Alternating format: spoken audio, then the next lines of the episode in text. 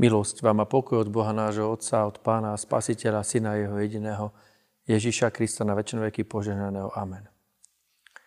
Milí priatelia, milí bratia, milé sestry, byť Božím bojovníkom nie je v živote kresťana jednoduché.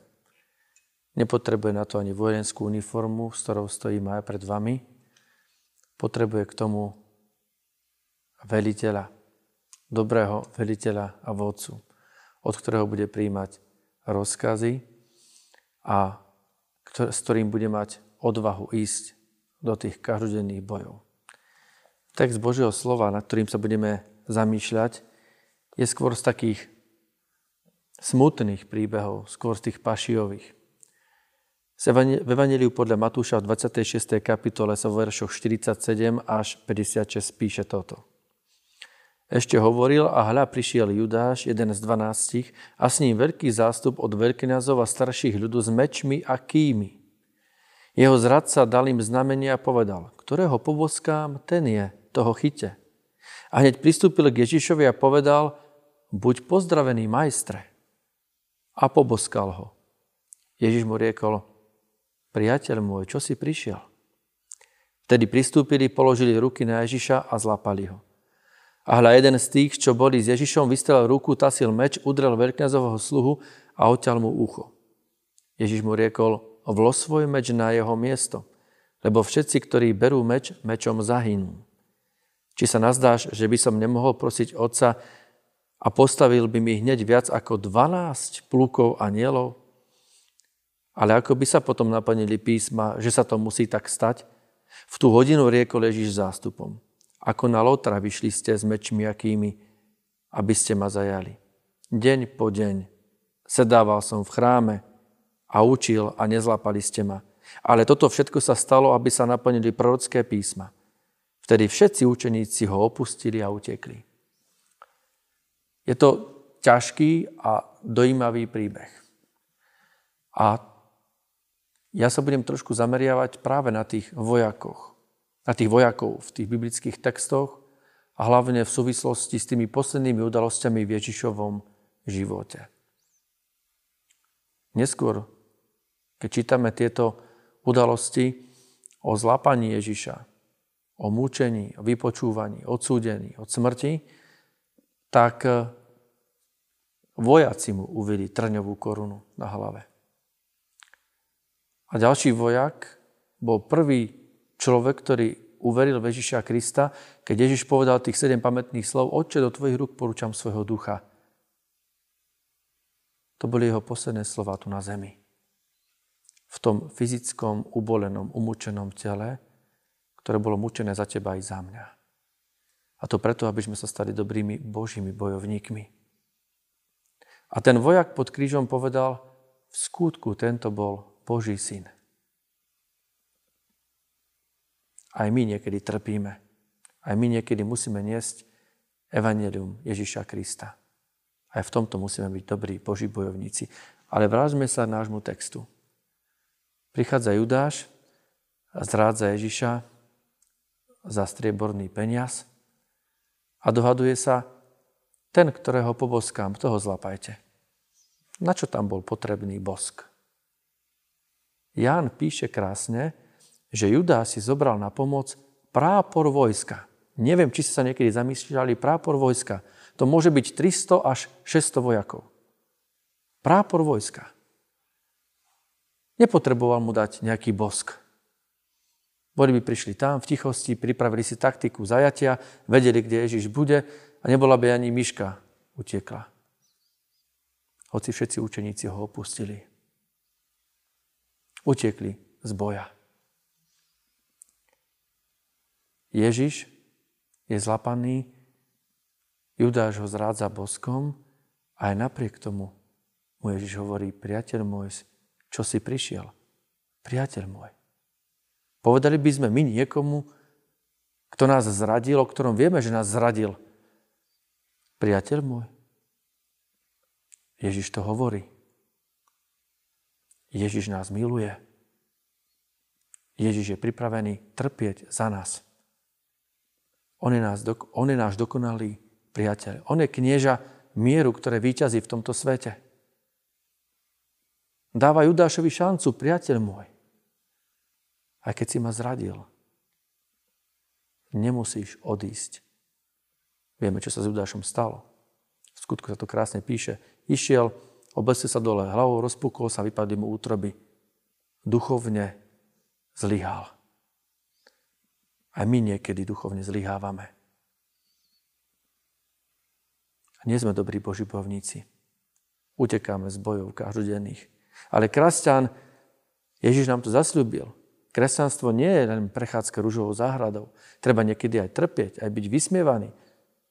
Možno niekedy, aj keď v našich zemepisných šírkach to nie je tak, aj fyzicky byť napadaný.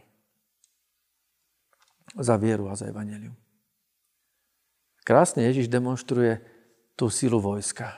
Dneska si mnohí myslia, že keď mám silné vojsko a dobrú techniku, tak som ten najmocnejší. A môžem si robiť, čo chcem. A môžem okupovať, koho chcem. A Ježiš demonstruje, že to nie je ten správny boj. Keď ostatného chceš ponížiť, nad niekoho sa povyšovať. Ježiš krásne rozpráva, keď Jan hovorí o tom prápore vojska, to je tých 300 a 600 vojakov, tak hovorí Petrovi, v tomto texte sa nepíše, že Peter, ale v iných evaneliách, že to bol Peter a Malchosovi hoťal ucho a uzdravil mu pán Ježiš to ucho, tomu Malchosovi, tomu vojakovi. Či si nemyslíš, že by som mohol prosiť nebeského Otca a 12 plukov ani lomi zavola? Jeden práporík na 12 plukov? Jeden pluk má možno nejakých 5000 vojakov. Jeden pluk. Čiže dajme tomu nejakých 60 tisíc vojakov proti 600. Ježiš demonstruje svoju silu. Ale anieli nie sú tí, ktorí bojujú, ktorí ničia, ktorí zabíjajú, ale ktorí chránia. Sú to Boží poslovia. Ale človek je väčší od nich. Ježiš je zlapaný v Gecemanskej záhrade. Neskôr mu vojaci uvijú trňovú korunu a potom si o jeho odev hádžu aj los a jeden z nich uverí. Buď dobrý Boží bojovník, milá sestra a brat. Knieža mieru, ktorý víťazí v tomto svete, je Pán Ježiš Kristus. Nemusíš mať meč, nemusíš mať zbraň a taký sme ľudí. Alebo musíš, ale tým mečom a tou zbraňou nech je ovocie Ducha Svetého. Láska, radosť, pokoj, zhovievavosť, nežnosť, krotkosť, dobrotivosť.